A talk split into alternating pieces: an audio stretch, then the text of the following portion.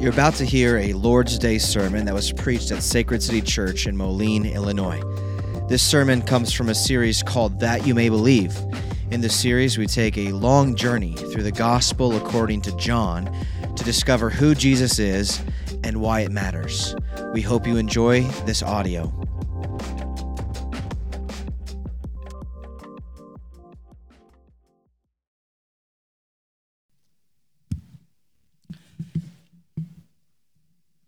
Hear the word of the disciples. And he looked at Jesus as he walked by and said, Behold, the Lamb of God. The two disciples heard him say this, and they followed Jesus. Jesus turned and saw them following and said to them, What are you seeking? And they said to him, Rabbi, which means teacher, where are you staying? He said to them, Come, and you will see. so they came and saw where he was staying, and they stayed with him that day, for it was about the tenth hour. One of the two who heard John speak and followed Jesus was Andrew, Simon Peter's brother. He first found his own nope, he first found his own brother Simon and said to him, "We have found the Messiah," which means Christ. He brought him to Jesus. Jesus looked at him and said, "You are Simon, the son of John. You shall be called Cephas," which means Peter. The next day, Jesus decided to go to Galilee. He found Philip and said to him, "Follow me." Now Philip was from Bethsaida, the city of Andrew and Peter. Philip found Nathanael and said to him, We have found him whom Moses in the law and also the prophets wrote, Jesus of Nazareth, the son of Joseph. Nathanael said to him, Can anything good come out of Nazareth? Philip said to him, Come and see. Jesus saw Nathanael coming toward and said to him, Behold, an Israelite indeed, in whom there is no deceit. Nathanael said to him, how do you know me? Jesus answered him, Before Philip called you, when you were under the fig tree, I saw you. Nathanael answered him, Rabbi, you are the Son of God. You are the King of Israel. Jesus answered him, Because I said to you, I saw you under the fig tree, do you believe? You will see greater things than these. And he said to him, Truly, truly, I say to you, you will see heaven opened and the angels of God ascending and descending on the Son of Man. This is the word of the Lord. Okay, um, as we have been in, we're only like three weeks into our new sermon series, um, the Gospel of John, and I, am still super excited about this. Uh, the next year or so that we'll have to camp out in this really epic book of the Bible. Um, but we come to a passage today that may, maybe at the first pass, as you were hearing it read, it doesn't seem uh, very exciting. There's not a lot, lot of hype going on here. It might seem a little bit vanilla because all we have, first of all, there's a little bit of recycled material. John the Baptist says what he said last week Behold the Lamb of God. Okay, so we got that. And otherwise, Jesus seems to be walking, walking around. He likes to take walks by the river. Um, and he's calling some dudes to come hang out with him. And, and so it seems kind of at face value, maybe not super exciting, but in reality, this passage is loaded with significance. In fact, like trying to sift through things in my studies this week, it's, it's sort of hard to narrow down which, which route we're going to take today. And so it's just so much packed in here. And, and what I want to do to help us at least focus on one thing is just narrow the view a little bit. I want to, what I want to do is tackle this text in two parts. I'll give you two eyes today. If you like alliteration, today's your day. We're going to talk about the identity of Jesus and the invitation of Jesus. These two things the identity and the invitation of Jesus. Now, as we've set out on this journey through John, I've said that one of John's primary objectives is for us to see who Jesus is. He wants us to know the real Jesus, not a Jesus of our imaginations or our own invention, but a Jesus as has been revealed to us through the Word of God or even the Word who's become flesh. And so, what is going on in this passage, it's, it's just heavy on the identity piece about Jesus. In this passage alone, there are eight different identity claims about who Jesus is. Eight. In these verses, eight different claims, different facets of Jesus' identity of who Jesus is. Now, we get some of the basic stuff, the historical, uh, contextual stuff. We're told that Jesus is from Nazareth, so geographically, he's linked to a, a, a literal place. Some place on the map you can draw a circle on and be like, yep, Jesus Jesus laid, like his bed was there. That's where he stayed. Right? We're told he was in Nazareth, from Nazareth.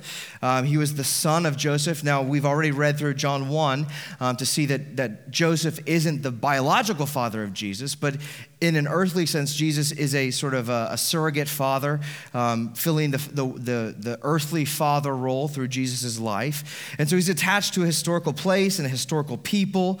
Um, and then he's acknowledged as we move on as a rabbi, or, which is the, the word for teacher, um, Jewish word for teacher. Now, that, that title isn't too strange. It would have been a title given to people, sort of a, a gesture of honor, um, to call somebody a rabbi. But where things start to raise eyebrows as, as John unpacks who Jesus really is, is, is when you get to these titles or these, this, this facet of identity as the Lamb of God. And we spent time on that last week when, when they start saying this is the Messiah, the Christ, which is referencing um, the Old Testament. That there's a promise of an anointed one who's going to restore Israel to the, its intended glory. Um, we see um, one of the disciples that we'll meet, he, he, says that Jesus is the fulfillment of the Old Testament, of both the law of Moses and of the prophets. So there's this, this uh, culmination of everything that's happened before that, that's summarized here in Jesus. He's called the Son of God, again, another title we've interacted with, the King of Israel, and the Son of Man. So all of these are different identities speaking to different facets of Christ's identity. And, and honestly, it's, it's way too much to cover in one Sunday. And so, what I want to do is narrow it down to two two pieces of Jesus' identity. So, why don't you join me here in uh, verse 30, let's go 35. Uh, start here and we'll, we'll highlight um, these first two. The next day, again, John, who's John the Baptizer, was standing with two of his disciples, and he looked at Jesus as he walked by and he said, Behold the Lamb of God. The two disciples heard him say this and they followed Jesus. Now, Jesus turned and saw them following him and said to him, What are you seeking? And they said to him, Rabbi, which means teacher, where are you staying? Now, what we're seeing in this passage right here, um, that John the Baptizer, as he was doing his ministry, he was there were people who were following him. He had his own disciples who were listening to his preaching and teaching. And, and, as soon as John announces, he says, Behold, the Lamb of God, these two disciples of John the Baptizer hear this and go, Oh, this guy's got my attention now. Which you, you might think that John might be jealous about this, but really he's not after what we saw last week. He very much knew that, that he was pointing forward to this, this Messiah, the Christ, the Lamb of God. And as these two new disciples turn to follow Jesus, Jesus sees them. He turns and he asks them, What are you seeking? Why are you coming after me? Now, that, that's a probing question. That, that, that question will make you uh, examine your motives. What exactly are these guys after as they set out to follow Jesus? And, and I want to throw the same question right back into your lap. What is what is your draw to Jesus? When you see Jesus and, you start moving toward him, what, what is it about him uh, that you're looking for? What is that thing? Now, it's very easy to seek Jesus as a means to an end, to treat Jesus as some sort of stepping stone where, in order to get to where I want to be, whether it's success or wealth or, or find a spouse or whatever it might be, to use Jesus as that stepping stone to get to that place. Whether it be passing a test, trying to get a job, trying to look successful in the eyes of others, we, we just go to Jesus, Jesus, would you please give me this thing?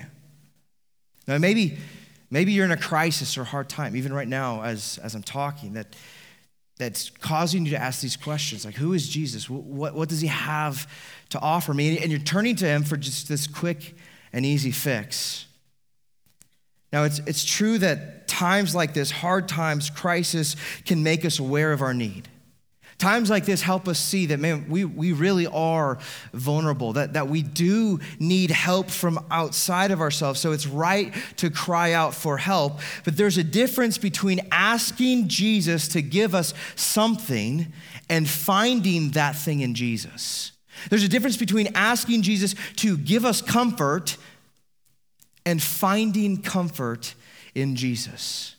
There's a difference between asking Jesus to give us riches and finding all treasures of riches in Jesus Christ.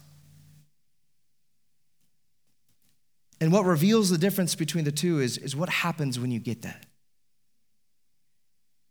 See, if you get that thing, you're asking Jesus for peace or security, you ask him, you know, for that, that comfort, and you get it, and you're happy and content, and then you just sort of let Jesus go. Right? You're ready to move on. That reveals that you're more after that thing than you are Jesus. That whole time, you, you didn't really want Jesus, you just wanted the thing that he could get you. As often is what happens when we hear about Jesus, there's, there's this draw to the thing and not Jesus to himself. But John is showing us that, that everything that we're looking for is in Christ, it's in his person. Now, as Andrew and John turned to follow Jesus, and I, I, think this disciple, he's not named, so Andrew is named in this passage, and the other disciple is anonymous, anonymous and, and I, I have, we'll just call him John, because I, I, think it is him. Uh, but we see these guys see Jesus, they are asked this question, What are you seeking? And the response helps us to see that they're really seeking Jesus. This is shown in the fact that, that they turn to Jesus and they call him teacher. They say, Rabbi. Now, this is that first identity. In fact, two times in this passage, Jesus is called rabbi. We're going to look at this. This is the first one. Uh, and the reason why they call Jesus teacher or rabbi is they because, because they see Jesus and they know that he has something that they, they he has wisdom. He has knowledge. John the Baptist has proclaimed the special identity of the Lamb of God and they want to know about this. They want to hear from the Lamb of God himself. And so they ask him, Where are you staying? In other words, they're saying, Hey, can we crash with you at your Airbnb? We, we want a little bit of time to be with you, to, to hear your teaching, to, to learn and to be discipled by you. They're not looking for this quick handout. What they want is time with Jesus. They want Jesus himself. Now, this is the very beginning of this discipleship whole thing. So it's hard to say that, that they really knew what they were getting into. I don't think they really did totally know what they were getting into. But here you see this gravitational pull of Jesus. They see it, they want to know, they want to be with Jesus. And being with Jesus means learning from Jesus. Being with Jesus means hearing from Jesus, being taught by Jesus, being discipled by Jesus. What these guys are on the brink of here is, is now a, a lifetime of discipleship, a lifetime of following Jesus. Now, our, our modern concept of discipleship has been greatly truncated, it's been flattened tremendously um, where, where we have the tendency, as we talk about discipleship in the modern era, the, the tendency to compartmentalize different parts of our lives. Okay, so we say, well, Jesus can touch this part of my life, uh, but this part's off, off. We could, we could talk, Jesus can have my Sunday mornings, but my Friday nights belong to me. Jesus can have um, my devotion time in the morning, but my sexuality, that belongs to me. And so we've, we've compartmentalized, we put up fences around parts of our lives where are off limits to Jesus that we don't want him to touch. And so we've made this compartmentalization of things. We've created a false sac- sacred and secular divide in our lives. Things that Jesus has claim on and things that I maintain possession of. Now, in the modern era, technology has not necessarily helped us. There's been good things of technology, but there's also been drawbacks, as, as speaking of discipleship and technology. Technology affords us basically a buffet, a smorgasbord of different t- teachers, different voices that we can listen to as long as we like what they have to say, right? Uh, I can subscribe to their podcast, I can follow their YouTube channel, I can pick and choose as I so desire. And one of the things in recent years that's made modern discipleship even more uh, less productive, I guess, is that COVID. COVID has made, made things more sterile, um, more, um, and what I mean by this is there's no real person on person interaction. It's easy just to have everything mediated through a screen. And so, this, this idea of discipleship that it can be technologically driven, not, not necessarily rooted in relationship. I can segment my life into different ways where Jesus says something to this but doesn't get to say anything to that. Our, our modern, modern discipleship has been greatly flattened. But the first century concept of discipleship is vastly different. Uh, first of all, a few things. First of all, first century discipleship would have been profoundly relational. A lot of face to face time. And I'm not talking like FaceTime, like through the screen, um, but like person to person. My eyes looking into your eyes. I'm reading your lips as you talk. Like face to face interaction, deeply, profoundly relational. Second thing is that learning isn't merely gaining knowledge. See, this, this can be one of the pitfalls of, of podcast discipleship is I'm just learning things and I'm, my head is ballooning full of great information, probably, hopefully, but I don't actually know how to execute. I'm not gaining wisdom or skill. I'm not having people come alongside me to teach me and instruct me how to use this knowledge that I now have. And so it stays very much in this cognitive, cerebral realm and not working itself out into practical living. First century discipleship, that was the aim to give you knowledge and wisdom that would lead to skill, wise living in a fallen world. The third thing about first century discipleship is that it would be comprehensive. It was not a, there was no way to compartmentalize life. There was no like, okay, this part my teacher gets to speak to, but this part he doesn't get to speak to. It's like all of it is laid in front of this teacher. Whoever that teacher would be, that, that disciple maker would basically get to speak into every aspect of life. Comprehensive. It's a total way of being. And finally, another um, trait of first century discipleship would be that, that a, a pupil or, or a, a, someone being discipled is fully devoted to the teaching of, of one teacher. They're not bouncing around. They're aligned, they're, they're, they're hanging on to this one teacher, constantly listening to their teacher, not just the teaching, but the whole way of life. So there's full devotion of practicing the way of, the, uh, of, of this disciple maker. Now, the way this all gets accomplished is that a pupil was constantly on the heels of his teacher.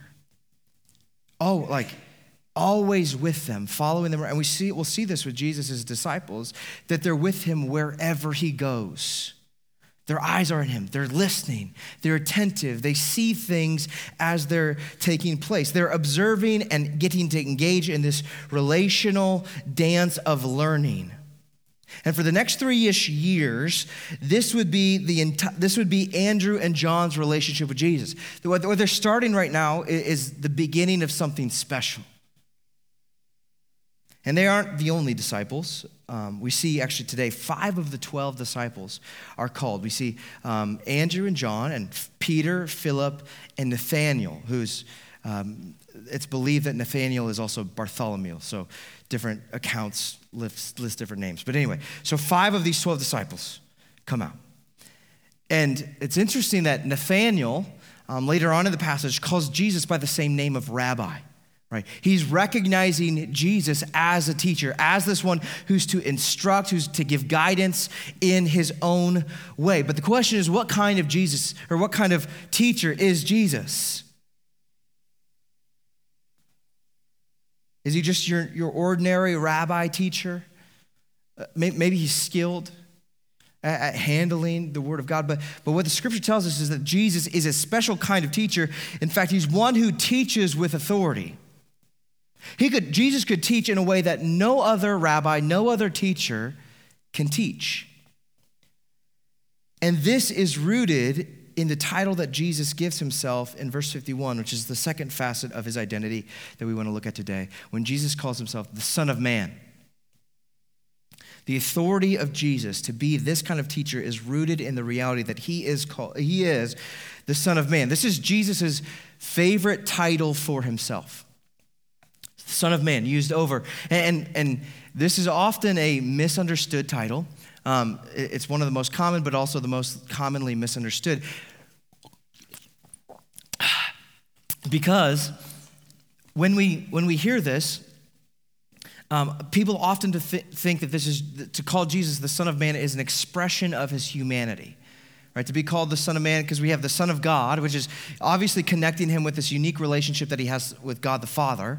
But then they think the Son of Man must be to, to kind of link him with humanity. Now, it is true that Jesus is linked with humanity, and we even see this in this passage today in verse 45, where Jesus is linked to his humanity in identifying with, with Nazareth and his, his pseudo quasi father Joseph. Um, but actually, what this title, the Son of Man, is a reference to is to Daniel 7, verses 13 through 14. Um, this is a, uh, a prophecy a dream actually that, that Daniel has. Um, and, and, let me read it to you here. We'll, we'll, turn to Daniel, it'll be up on the screen. Daniel 7, 13 through 14. And I saw in the night visions, this is Daniel speaking, and behold, with the clouds of heaven there came one like a son of man. And he came to the Ancient of Days he was presented before him, and to him was given dominion and glory and a kingdom that all peoples, nation, and languages should serve him. And his dominion is an everlasting dominion which shall not pass away, and his kingdom one that shall not be destroyed. So, this reference is actually really profound in the sense that, that Jesus is referring back to this, this passage where one like a son of man who's given dominion, who's given glory, who's given a kingdom, that all of the nations come and worship and bow down at his name. Jesus is saying, That's me. He's this supreme heavenly being who's sent by God and if you keep reading down into the passage later on in verse 26 and 27 of Daniel chapter 7, he says, I'm coming to judge the world. That Jesus will topple the evil world superpowers, the ones that are, are resistant to God, that are rebellious against God, and Jesus will destroy them, and in their void, he will build an everlasting kingdom where his dominion will be eternally recognized and glory will be his now and forever. Now, when you see Daniel chapter 7 and the fact that the glory, the dominion, the kingdom belongs to the, this one, this Son of Man. Um, and, and, you flip back to see what uh, Nathaniel calls Jesus later on. He calls him the King of Israel. You can kind of see how uh, he doesn't get the whole picture. Like he's selling Jesus a little bit short. It's not just that Jesus is the King of Israel, Jesus is the King of the cosmos. It's all his. Because one day, all people, all nations, all languages, not just Israel, will come and serve Jesus.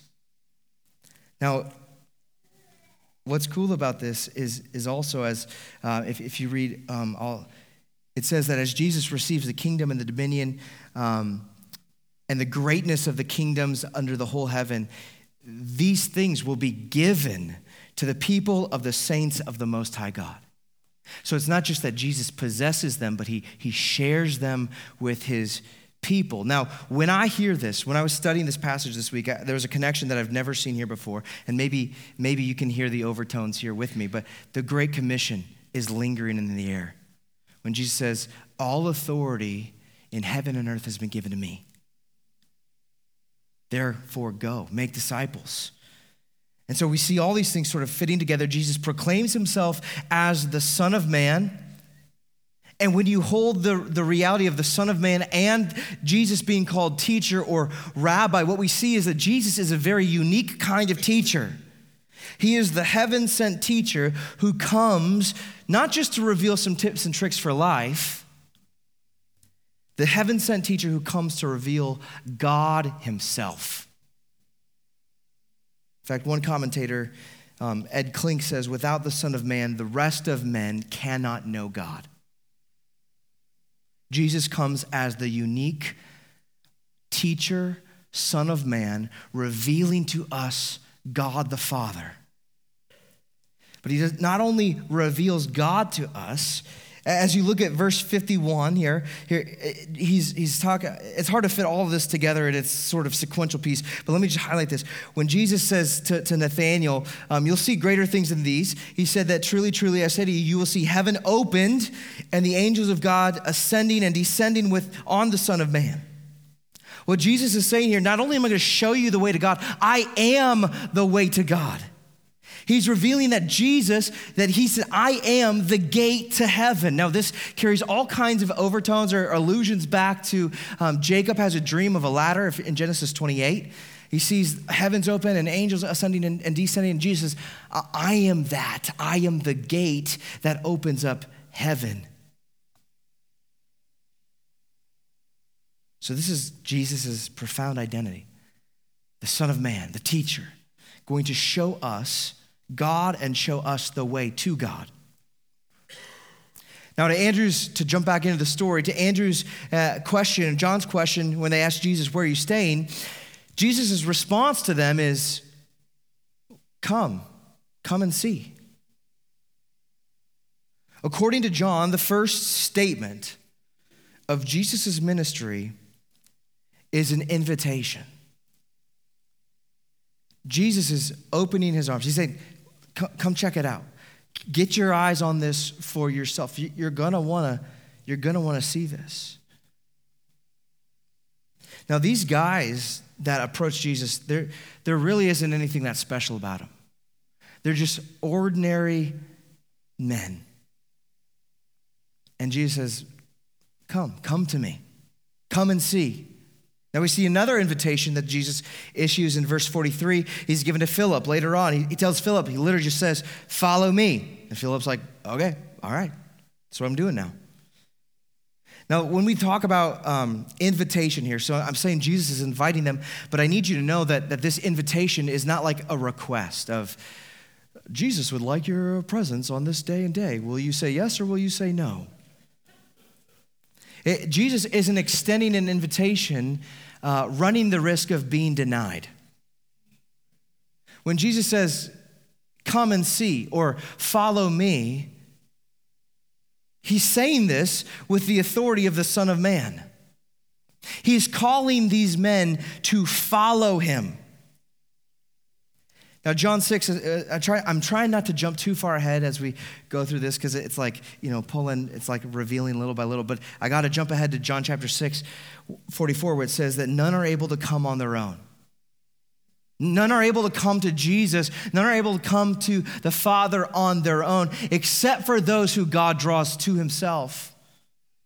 And so, this is what Jesus is doing. In the authority of the Son of Man, he's drawing men to himself. And when Jesus calls you to himself, you cannot do anything but come. This is the irresistibility of the invitation of Jesus. So, we see Andrew and John, they come and see. And they go back, chill with Jesus as an Airbnb. They talk to him for a little bit. What they think was an invitation to a place when Jesus says, Come and see. They, they think Jesus is talking about his place, but really, this invitation to come and see is an invitation to come and see a person. Jesus said, Come and see me. Get, get your eyes on the Son of Man, the God who is in flesh.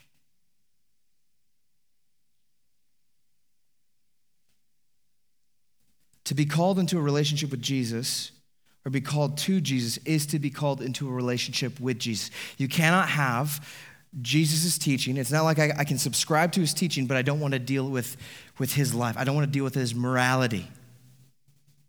It's a whole lump deal. When you're called to Jesus, you're called with a relation, into a relationship with Jesus himself, his teaching, his life, his ministry. All of it comes together.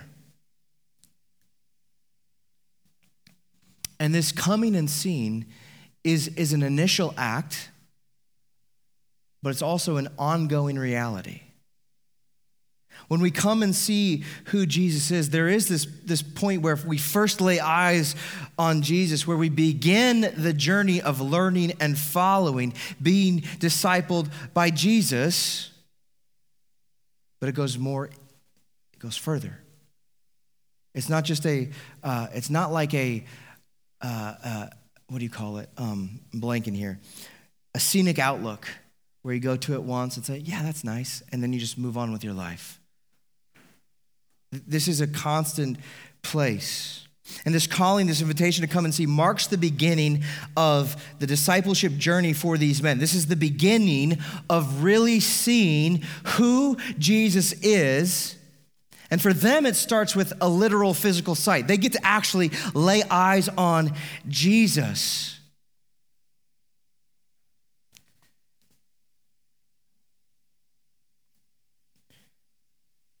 For us, Jesus allows the eyes of our heart to be opened to see him. And, and we, those of us who don't get to see Jesus in the flesh, are commended for the great faith it takes to see Jesus for who he is. But we have to realize this, this initial sight, this initial laying eyes, is not the end of it, it's, it's just the beginning. We're not just catching a glimpse. This is, this is the scenic outlook for the rest of our life. To come and to see Jesus is the constant posture of a Christian. Now, I, it's very common for Christians to have these mountaintop moments. Like at the very beginning of your journey, your eyes are opened, you see Jesus like you've never seen him before. There's something captivating. I mean, you just like, it's just a, it's just a high. It's like a spiritual moment that is, man, something powerful, something profound that happens in this. It's new, it's exciting, and you you just dive right in. You, you're loving your missional community life. You get plugged into a missional community. You're doing life with people. You're reading your Bible regularly. You're listening to the Word of God being preached. You're participating. You love the Lord's Day to worship with the saints you love serving. You, I mean, you just, this whole beginning of a new era, this new life with Christ is so exciting. But then slowly the shine starts to wear off. Slowly you start sort of pulling back a bit from community. You, you read your Bible less, you pray less. Somehow your Sunday mornings start filling up and it's so hard to get here. And, and before you know it, that, that great view that you once had, it's like you totally forgot about it. You no longer are coming to see.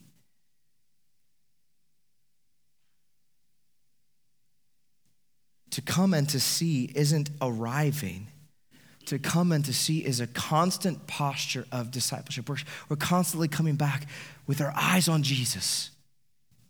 It's to be seeking Jesus even after Jesus has found you. You want to know him more. And it's this posture of coming and seeing that starts and sustains discipleship. This is what it means to be Jesus centered. You keep coming back to Christ to view him in his glory. Now, one thing about um, One thing that happens when, when we have this constant posture of coming and to see Christ for who he is, is um, this, this, this spiritual vortex like thing happens. And we see it here with the very first disciples. Um, you come and see, you catch a glimpse. You know, you're sort of brought in, and then you're ready to go show others. Jesus calls you in, then sends you right back out on mission. And we see this twice in this passage where Andrew, um, he comes to Jesus, he listens to him, catches a glimpse of Jesus, and he goes and he's got to tell his brother, Peter, about this Jesus guy, right? The Christ, the Messiah. We found him.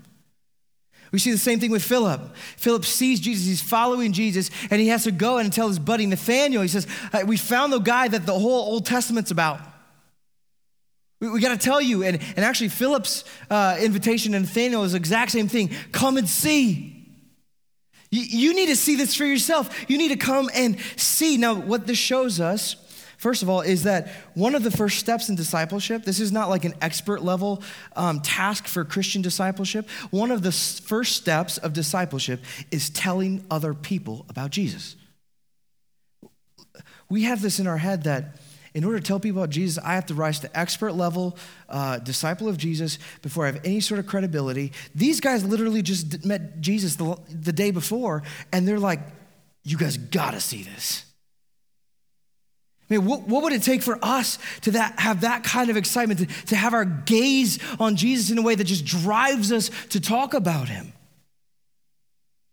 This is not an expert level of discipleship. This is the beginning of discipleship. In fact, you, you can't be a disciple of Jesus without talking about Jesus. Now, what we do see with this, talking about Jesus, is they're not going out to street corners and doing this open air preaching, which there's, there's a place for that. We see that later on in the book of Acts. But the people that they go to first are those they already have a relationship with.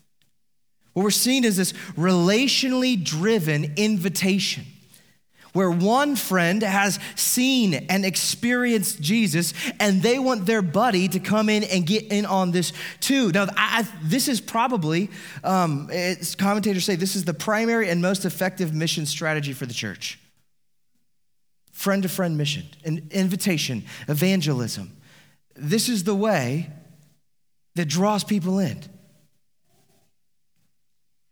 And we even say that discipleship can only happen when you're living in community and on mission. That's the way Jesus did it.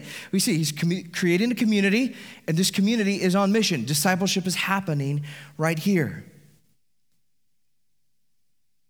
And so, in one sense, you can say, when you look at this, you see these first disciples, they come and they, they see, they're following Jesus, and they go right back out. You can say that the mission of the church is summed up in Jesus' first statement come and see.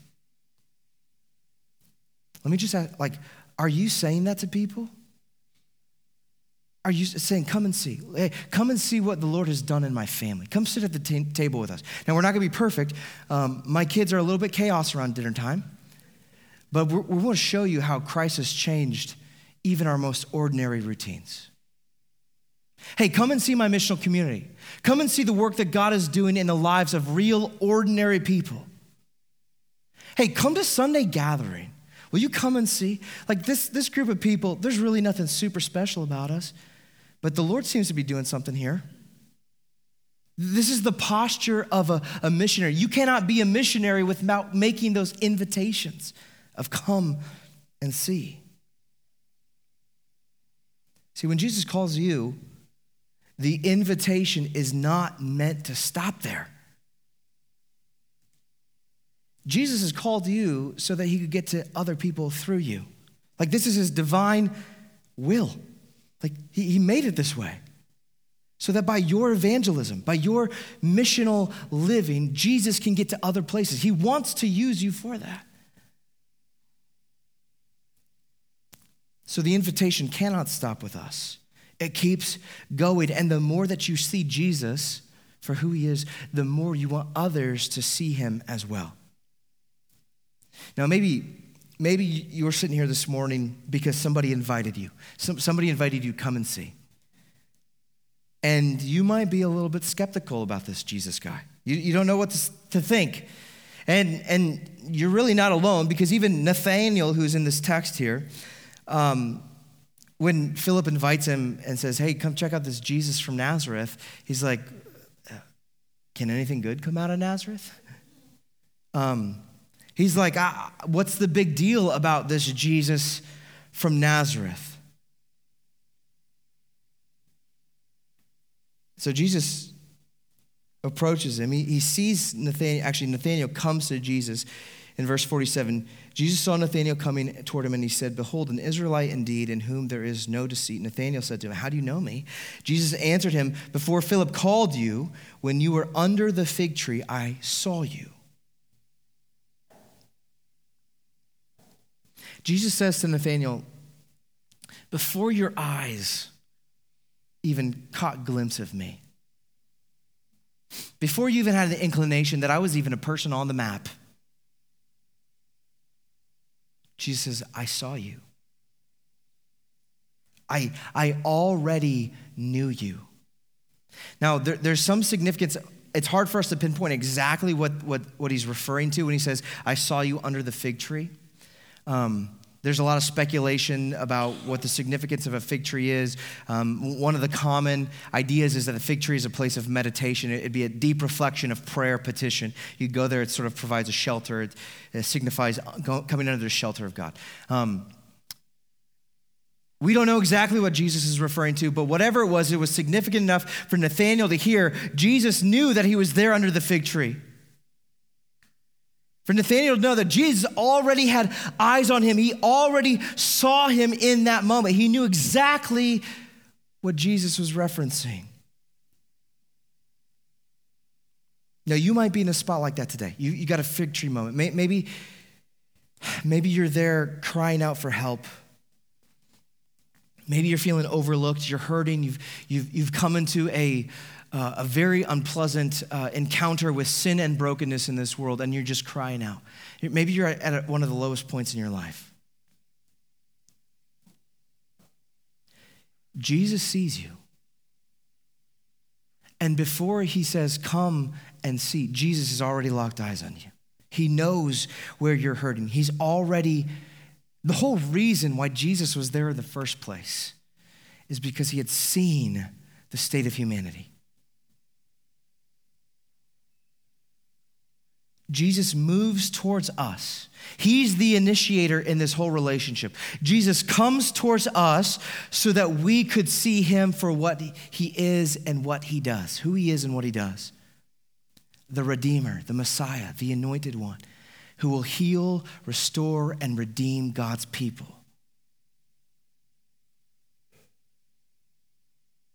See, if you're coming to Jesus and you don't know, if you don't, if you're skeptical, Jesus already dialed into you.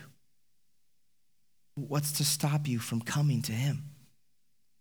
To, to learning more about Jesus. Now, this whole passage, this whole passage, I, I think um, you've got identity and invitation. Um, you've got these themes of seeing, like coming and seeing, following and believing. He says, Jesus says to Nathanael, because I said that, you were under the fig tree, you believe now? And he has this massive profession of faith, right? So we've got seeing, believing, you, have got uh, identity, invitation. As we make our way through John's gospel, there will be a time in John 18 where people come seeking Jesus. This time, it's not, um, it's not people who have good intentions. It's not people who are really eager to know who this Jesus is. People who've already made up their mind. Armed soldiers who are seeking Jesus because they think he's a troublemaker, who will humiliate him, and at their hands he will be crucified. And prophecy in Zechariah 12:10 says that they will look upon him whom they've pierced, that they will see.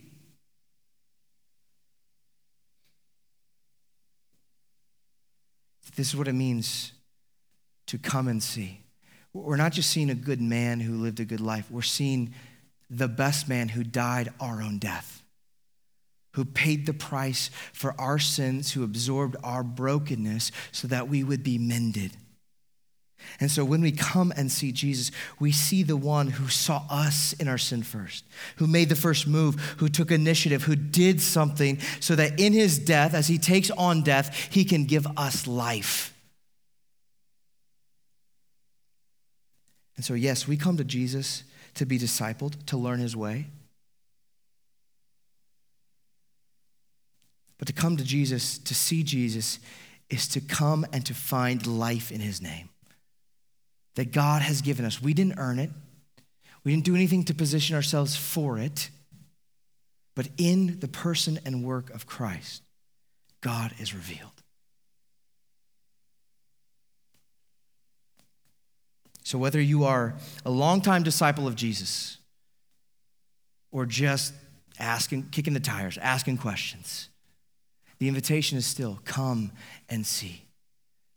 Follow me and find life. Let's pray. Father, thank you. Thank you that you have sent Jesus uh, for us, Lord, that, that all of the, the prophets, all of the, the law summed up in him, everything that, that you've ever been pointing toward, it is Christ. And this morning we want to see and know Jesus to a degree that, that we've never seen and known before. We, we can't white knuckle ourselves to that place. We're reliant upon your spirit to open up our eyes, to give our, our hearts the ability to see by faith. And as we see Jesus for who he is, Lord, I, I pray that you would make us his disciples, um, not just disciples in name, um, but disciples in reality, people who are, are singularly focused on following the way of Christ. Men and women um, who, who know that we have a great problem of sin and Jesus has dealt with it, and so we, our gaze is turned to him, our great Redeemer. And this morning, we thank you, Lord, for this meal that's been prepared for us uh, that helps us to, to reckon this reality, to see, um, spiritually see what's going on here in, in this work of redemption through Christ. Would this meal nourish us as we continue um, coming and seeing the real Jesus so that we would have life in his name? It's in Christ's name we pray. Amen.